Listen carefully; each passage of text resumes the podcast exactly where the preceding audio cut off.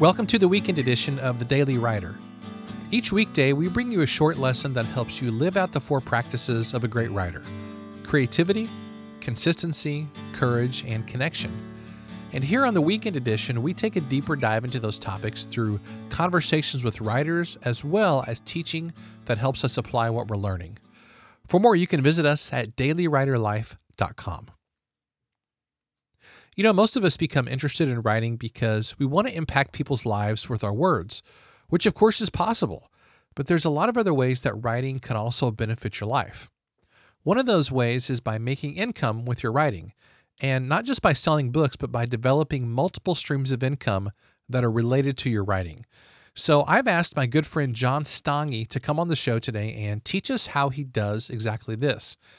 John is the lead pastor of Core Creek Community Church in Langhorne, Pennsylvania. He hosts three podcasts the Chapter a Day Audio Bible, which has millions of downloads, Daily Devotions with Pastor John, and Dwell on These Things. John has written over 20 books, all of which are focused on spiritual growth, leadership, marriage, and practical aspects of following Jesus. He also has a book coming out in May called Dwell on These Things.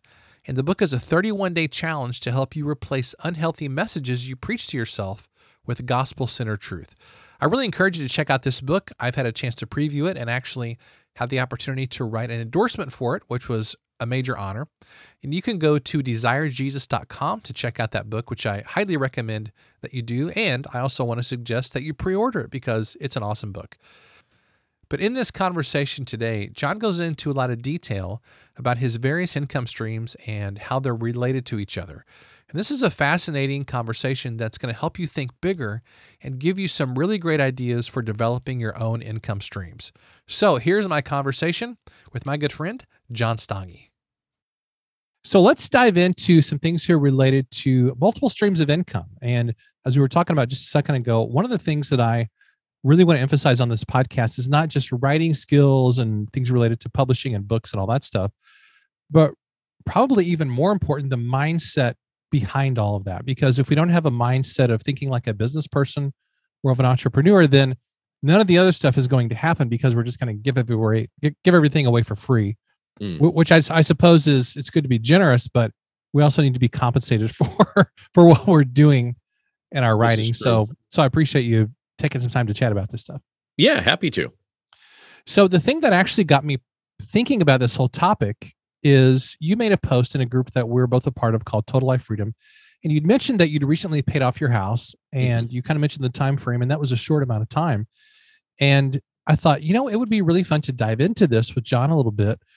So if you if you can and to the level level of comfort that you're sharing with all this uh, information, walk us through the backstory of what are the income streams and business activities that you're doing that made paying off your house possible?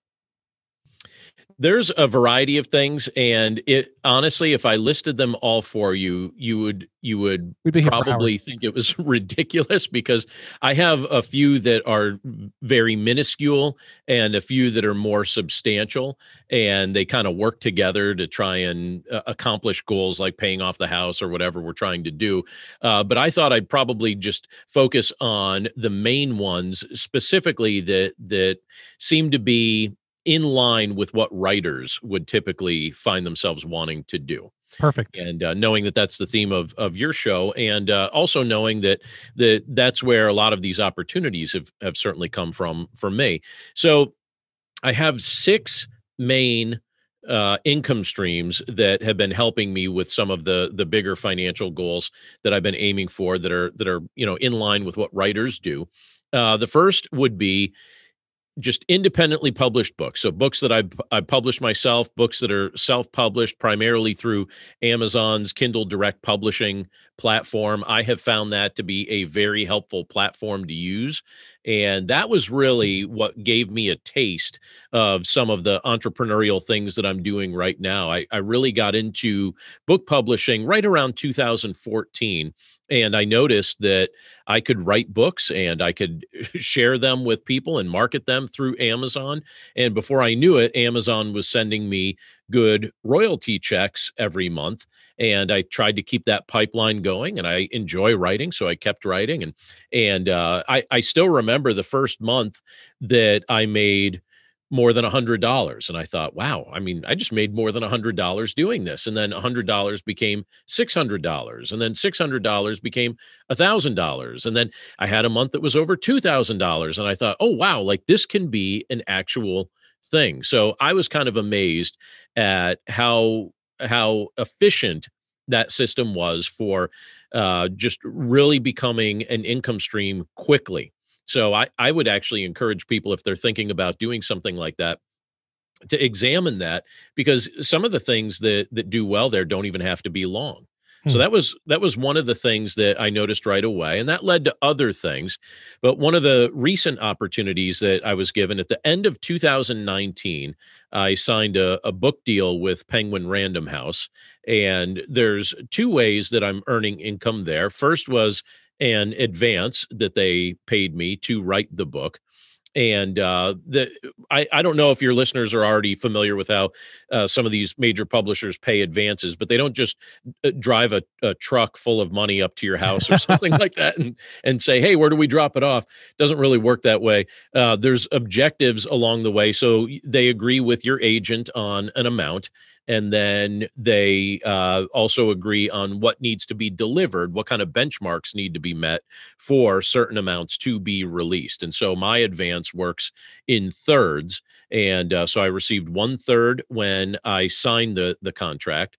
I received uh, another third uh, when my finished manuscript was not just submitted but accepted mm. i hmm. remember thinking i thought that it just submitting it triggered that one and then discovered no it has to be accepted so it was a little time after i submitted it when i received that part of the advance and then the last part of the advance i will receive in may of this year when my book is actually published, when it actually goes into stores when it's available.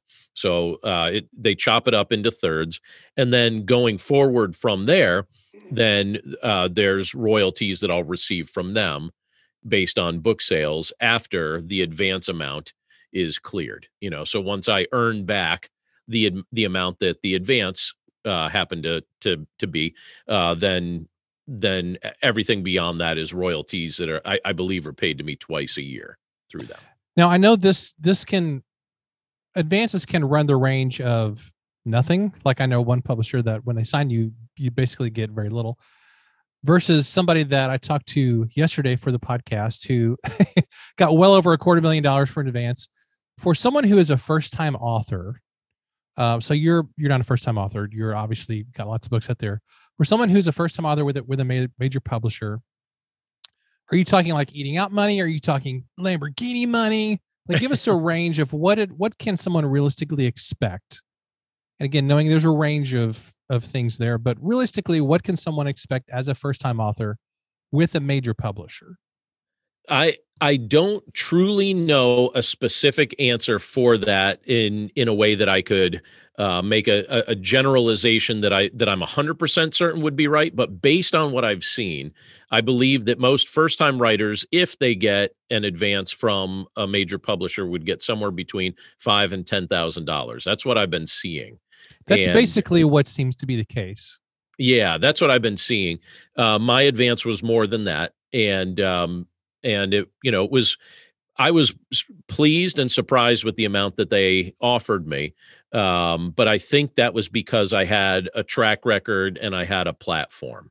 And I think if I didn't have that track record and I didn't have a platform, they would have offered me something lower than they did. But they started up a little bit, and uh, certainly not a quarter million dollars or anything like that. Um, but you know, it was a it was a healthy amount, and I was grateful to receive it, and uh, and thought, you know, that's a, a nice way to start off a partnership as we're working together. And I have to tell you, so I'm right now I'm working with Penguin Random House.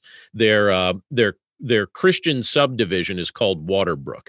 So when my books uh, under their label come out, they'll say Waterbrook on them, but the parent company is is uh, Penguin Random House, and they have been a pleasure to work with from day one. I have liked almost everything about working with them and it has surprised me because you wonder what some of these companies are going to be like and i have to i'll just admit to you they were they've been fantastic. I've really liked working with every single person that i've worked with on their team. One of the objections that that a lot of first time authors and sometimes self-published authors have to working with a traditional publisher is that they have given up their intellectual property. Does that i don't know any, any other way to ask this except does that bother you in this process? Like is that a concern or because of all the benefits that you're getting from working with them do those outweigh the downside potentially of not having control of your intellectual property? In my opinion the benefits far outweigh the downside. Uh, for for me I, i've just been very thankful for the new opportunities that have come from this. And even the credibility that you experience when you work with some of these traditional publishers there's something to be said for for a, a major publisher taking a chance on your work and their their credibility tends to factor into your credibility and so in my thinking and i'm also by the way seeing different outlets and venues that my independently published content would not be appearing in. Mm. Uh, and because I have this affiliation with them now, I'm seeing if you go to Walmart's website and you search my name, I'll be there. If you go to Target and you search my name, I'll be there. If you go to Barnes and Noble, all, all these different places. And in May, when the book comes out, it's going to be in those stores physically. And that's not something that I've experienced in the past, and so receiving this this uh, opportunity to write with Penguin Random House has uh, really afforded me an opportunity that is unlike what I experienced before. I had a lot more control over things before, but I have to tell you, one of the things that so all right, two things. One, um, I feel like I had input on everything but not control over everything. Mm. So I had input on things like the cover, but not really control over the cover. And so, so you know, there are certain things that I had to say, "Hey, I have to go with what they want," and I accepted that but I was surprised. I wondered when I turned in my manuscript and they started editing it and and doing whatever they were going to do to it and then I I received it back. I wondered how similar it would be to what I turned into them. And I was pleasantly uh, sub, just surprised and delighted to discover that they didn't alter my manuscript. They just suggested things like, "Hey, uh, you use this word too many times in this chapter. Why don't you suggest a different word?" Or we noticed a typo over here. Or we don't think you need this uh, example or this story. Why don't we take this out of this chapter? You have enough content in here already. And uh, or could you could you put a little something different here? Or could you tie this back to the beginning? They didn't, they just had helpful suggestions. They didn't change what I submitted to them. And I I've often wondered how much of a book you you purchase in a store that's published by a major publisher is the author's own writing hmm. and how much has been altered or changed. And I can tell you, in my case, it's my own writing. they may have subject, uh, suggested an adjective here or there, but they didn't change my book. And so when it when it's uh, you know when it's something like that uh, you know I, I can put up with some of the the minor inconveniences of not having quite the same level of control that i had when i self-published but they are far surpassed by the benefits of working mm. with an outlet like that. That's fascinating. I love that. So uh, when you were talking talking with the publisher, or I guess rather talking with your agent, is there a specific threshold at which a publisher is more likely to consider an author? Like you have a certain number of podcast downloads, a certain number of social media followers, those kinds of metrics? I don't know if they have a specific threshold in mind, but I do know that they liked what I presented to them. So at the time that I signed the contract, my biggest form of outreach was podcast downloads. Hmm and also book sales. My book sales were pretty good too. So the combination of podcast downloads and book sales was uh, a winning formula, and they liked the platform that I had developed online and uh, the presence there. I don't feel like I have an excessively strong social media presence but uh, the podcasts are where I'm really connecting with people. At the time I signed the contract, I believe I had nearly 2 million downloads, somewhere in that vicinity. I think I was approaching 2 million downloads. And now at this point, by the time the book is published and comes out, it'll be over 5 million. And so they're pleased with how that has gone. I think that was probably the biggest uh, platform credentialing that I was able to offer them that that my podcast had multiple podcasts had Hmm. had grown to a level that they had grown and I think that that made them more willing to take a chance on somebody like me that hadn't worked with them yet because they could see I had a, a, a built-in uh, audience a you know built-in group of people that that were used to accessing my content that I was already connected with Do you think it's a good idea for for writers who don't yet have a large following, maybe they don't even have a podcast, to just start self-publishing their stuff, do a great job on that? Because in your case, it sounds like the fact that you had already self-published a bunch of books was a factor that helped the the potential publisher to see, hey, this guy knows what he's doing. He obviously has a vested interest in this. He's had some success, et cetera, et cetera. if somebody listening to this podcast right now wants to get signed by a major publisher, I would encourage them to keep investing in their writing, keep self-publishing, do do things like that and figure out how to establish a platform online. Hmm. So set up a simple website, uh, have a, a bookstore page on your website that that highlights the books that you have available on Amazon. Have a blog um, and consider you know other things as well. I love writing and I love podcasting, and so I do both, and they both help the other. And uh, but if I don't, so I don't think I would have received an opportunity to write with the publisher I'm writing with if I did not also invest in my online Hmm. presence, my online platform. Platform to them was just as important as uh, the my my writing ability, the quality of my writing. They want to see both. And I'll, I'll also say this: if you are self-publishing, focus on getting reviews for your books on Amazon. Um, you know that that helps credential you with potential publishers down the road. If they, you know, they'll look at your reviews, they'll look at at uh, your your sales, they'll look at at how people access your content, and so you know those are things that I would definitely encourage somebody to focus on. Great advice. Thank you, by the way. So you mentioned your self-published books, your uh, book contract with a traditional publisher. Are there some other uh, income streams that you want to mention as well? Sure. There are, so if somebody goes to my website, they will find a bookstore. And on the website, you know, so the obvious way that I would make an income from that is by people purchasing the books. But another way that an author can make income on top of their income from doing that is making sure that each of those links is if you're is an affiliate link. So if you're selling something on Amazon, if you're selling a book on Amazon and you're providing the link on Amazon, sign up for the Amazon Associates program and make sure that your links to your own books are affiliate links uh, that are credentialed through Amazon's affiliate program because Amazon will also give you an affiliate commission for driving traffic to their website. And for 24 hours, they will, if somebody buys one of your books through one of your affiliate links, they will give you a percentage of royalties on whatever somebody buys in addition to the book. So let's say they buy your book and a gas grill.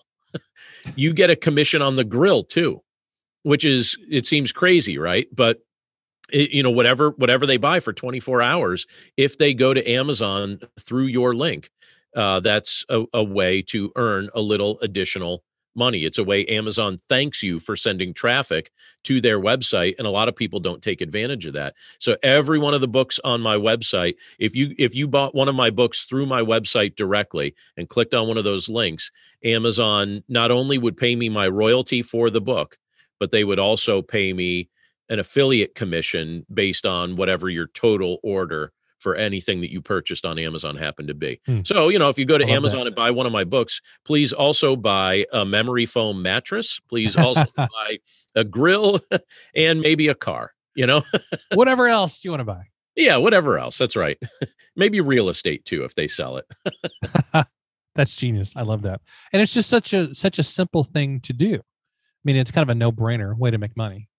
Yeah, it's just, I mean, it, it takes no real extra effort other than setting it up one time. And you know why not receive the commission that they're willing to give you? It's it's their way of thanking people for driving traffic to their website. It's a system that they have set up to do that very thing. And so when i realized that that was a way that i could earn a little bit of extra income. You know, my wife and I, we have four children, you know, a lot of mouths to feed. Mm-hmm. And, you know, our, our big goal was to, to pay off our mortgage. And I thought every little bit helps. And sometimes, you know, in, in any given month, uh, Amazon will send me several hundred dollars in affiliate income you know so it's not like a ton right? So let's say you know some good months are around $300 in just affiliate income.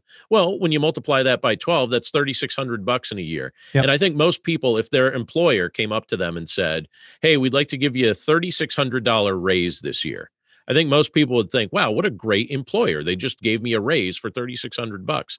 Well, why not give yourself a raise of several hundred dollars uh, a month or you know a few thousand dollars a year uh, through something simple like that? It's like basically a, a, a way to to boost your income through no added effort. It seems like a lot of writers and I guess uh, online business people as well, anybody who's doing online stuff, the mistake that we so often make is we see the work that it's taken you to set all this up. I mean, you've had to write the books, you've had to put the systems in place, you have a website, you have all these things going on. And a lot of people quit before they even get started. They they think, "Oh my gosh, this is such a big massive thing. I could never do all the stuff John is doing." In addition to having a family and being a pastor or having a job, if someone wanted to start today, what is the simplest way they could start with all this? Would it would the simplest thing be just writing that first book and getting it out there? Definitely. Yeah, that's all I did at first. I I didn't have a website. I didn't have a blog. I didn't have podcasts. I just wrote books.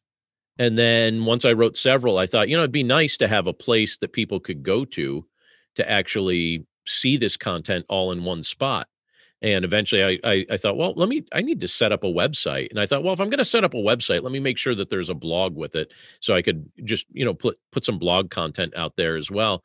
And and even prior to setting that up i it, my my trajectory went this way. I wrote books then i started creating podcasts and then i realized that i needed an online home for people to find all of that stuff under one roof. And so yeah. i created the website made sure it had a blog, make, made sure it had a bookstore page, made sure the podcasts were available on there. And then all the additional things that I've been doing on top of that, I keep putting on there as well. So it grows, but it doesn't grow in a day. And these were ideas that over the course of years, I added one more thing. All you have to do is work on the thing that you're working on and think about what the next most logical step is. Mm-hmm. Don't think about steps five, six, and seven. Don't even worry about that. Just do the next thing you're supposed to do. And before you know it, you'll have something built that you look back on and say, okay, I'm pleased with how this was developed. But you don't develop it in one day. Just be pleased as you mm. as you add one piece to it at a time. That is absolutely such a critical piece of information. And I'm glad you said that, John, because a lot of times we just get paralyzed by, oh, what what's out two or three years down the road. I can never do that. That seems like such an overwhelming thing. But the cool thing is that once you do these different things like a podcast and books and a website and Amazon stuff and all the other and there's lots of other things that you're doing that that we haven't even mentioned here today those things start to cross pollinate and build on each other and feed into each other and it's like you know you can use your podcast to promote your books and your book to promote your podcast and your newsletter and it just all starts to feed on each other. Maybe that's not the right image. It sounds like a horror movie, but uh, but that's the best image I can think of. But isn't that true though? It all just starts to build, and before long, you have this really cool momentum going, and lots more passive income streams as well. Yeah, absolutely.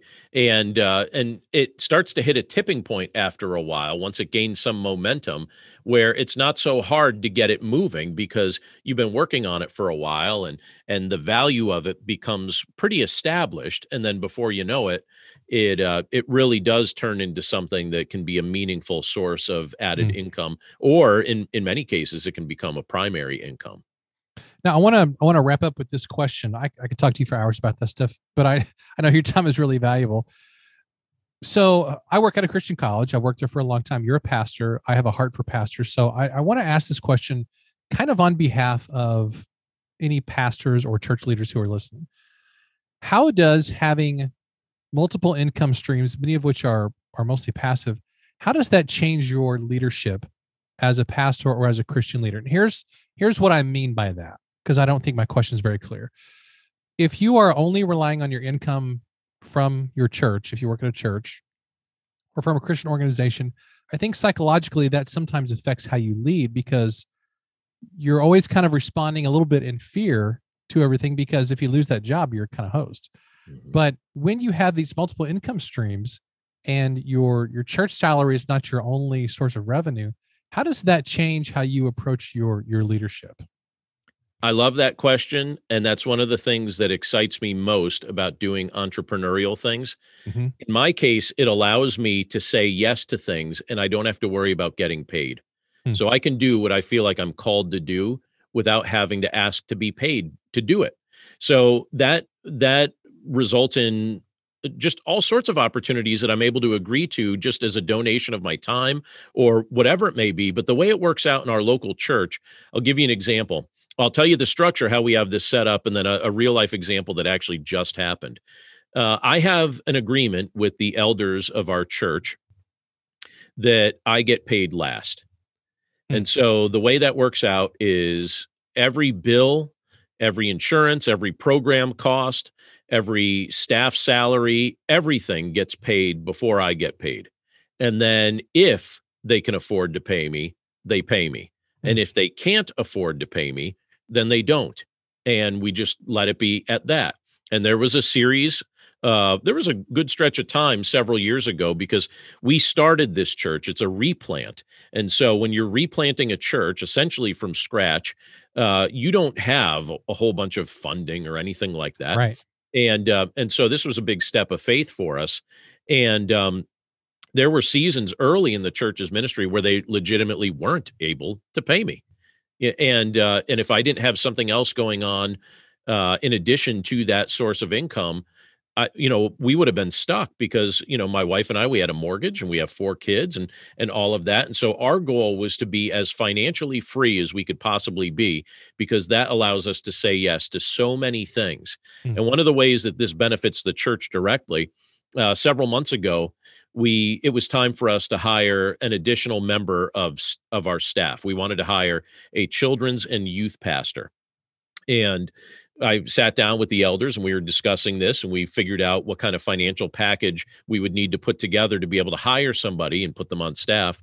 And uh, the elders, you know, looked at me and said, you know, this is something we want to do, but are we sure we can afford this long term? And I, I said, I'm certain you can because keep in mind the agreement we have. If uh, if if we get to a spot here where let's say the finances are tight, all you need to do is just pay him first. Just pay him mm. first. And if if it needs to mean that I don't take any pay, it's fine because it's not my only thing and um, and so that allows us to say yes to things that are benefiting the church in general and i have to tell you the guy that we just hired is doing fantastic and i'm, I'm so grateful for that but the interesting thing is you know in our context we, we see the lord's provided the finances to be able to have him on staff and uh, we're grateful that that you know that option hasn't had to be pulled of of us going without salary or anything like that but everybody knows that if that needs to be the case that that's totally fine and uh, and we're okay with it. And so I also think that it helps me in regard to leadership. During this past year, in um, you know, in the midst of all the the things happening with COVID and all that, there's all sorts of opinions that everybody has on that. Yeah. And churches have had a really tough time trying to navigate that.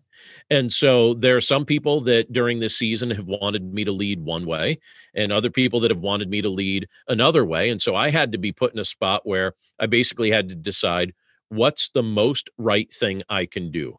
What am mm. I supposed to do? What's the right thing to do? Not what's everyone's opinion about how I should lead and and how our church should operate during this time, but what is the way that I believe is the right way that I'm supposed to do this?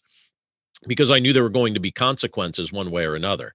No decision I made was going to please everybody. Yeah. And I was able to make conscience uh, like decisions that that that were conscience decisions you know, I was able to lead based on what I felt like was the right thing to do and knowing that hey this is the type of thing get that could get you fired right if you upset enough people and you serve in a role like this and i didn't have to worry about that because my house is paid off and you know so if i get fired from a job um that's not and i knew that the church wasn't going to do that to me by the way I, that's not the kind of relationship we have it's not adversarial but i also knew in the back of my mind practically speaking if something extreme like that happened it's okay i'm not going to lose my house it's already yeah. paid for uh, and i have other streams of income and i could feed my family at this point on those streams of income and you know that took a long time to build up but that's kind of where we're at right now can I even list a couple other streams of income that writers might be interested in? Absolutely. Please do. All right, real quick. Ads on the blog. So uh, there now that now that my website has good search traffic and uh, visitors, you know, I, I blog at least once a week. I, I have like a 2,000, 2,200 word article that I'll put out once a week, and uh, there are people that advertise there. Um, also, I uh, there are people that hire me to do webinars that I've listed on the website, so I'll do the webinars. There are people that participate in my Patreon just to have additional uh, access that you know an interaction. And so they'll contribute toward the patreon campaign that we have going up on our website uh, to have that additional access there are also speaking opportunities that come from my book subjects and some of the training uh, content that I've listed on the website. And when I go and speak in those places, if I'm able to do so in person, there's also a book table that I'll set up. And so my books are able to be sell- sold at, at a book table. And I've also set up a media kit where different people can look at my website and decide if they want to advertise on there or if they want to advertise on my podcasts or or something like that and they could request the media kit and then we can kind of walk through what works for them and I can if I believe in what they're doing I can help promote what they're doing while at the same time earning uh, some level of income through advertising sources and the combination of all of those things plus I've got a few unrelated things that I'll I'll do from time to time as well that aren't really related to writing. But the combination of those things uh, allowed us to pay off our house well ahead of, of schedule. We don't live an extravagant life. I drive a 2005 Civic on purpose because I wanted to pay that house off, and I've got four kids to take care of, and uh, I wanted to be financially free, not burdened with things to to show off. Although I probably am going to I'm probably going to upgrade the car. I've been driving the same car for 13 years. it's time. Uh, it's time. so I, I think I might upgrade it sometime soon, but I'm not going to upgrade it with a loan. I'm you know I'm going to wait and save up and and pay cash for it. And um and so the the point being, um you know having these multiple streams of income it opens up a door to allow you to be able to say yes to things that you feel that you mm. are called to do and you don't even have to take money for it because you've you've figured out the money piece through other means by the value that you that you offer people through some of the things that you're building online through your writing through your podcasting through other means like that. It is possible. It does take a little while to put together but it's it's totally possible to do it. I feel like this is something that is is missing sadly from our ministry training curriculum that uh, no matter what denomination you come from this is something that needs to be a part of how we train pastors i believe. I feel very strongly about that. That's a radical shift in thinking for the vast majority of churches and church leaders and seminaries and christian colleges but man you're you're paving the way and i i just so appreciate you coming on the show and sharing this and sharing your heart and hopefully that at, at some point we can do something to help our younger pastors and more experienced pastors as well think think more like entrepreneurs because I think, man, that there's so many benefits that come from that. So I appreciate you sharing all this, John. Eh, well, thanks for giving me the opportunity to to chat about it. I hope it's helpful to somebody, whether they're in ministry like I am or not. Right? I mean, you know, and just uh, we could all benefit from this if if um, you know we really invest in in in the opportunities that are right before us but yeah, I even think you know those that that feel a calling to serve in ministry. I think there there's so many things we can say yes to if we don't have to worry about the financial piece.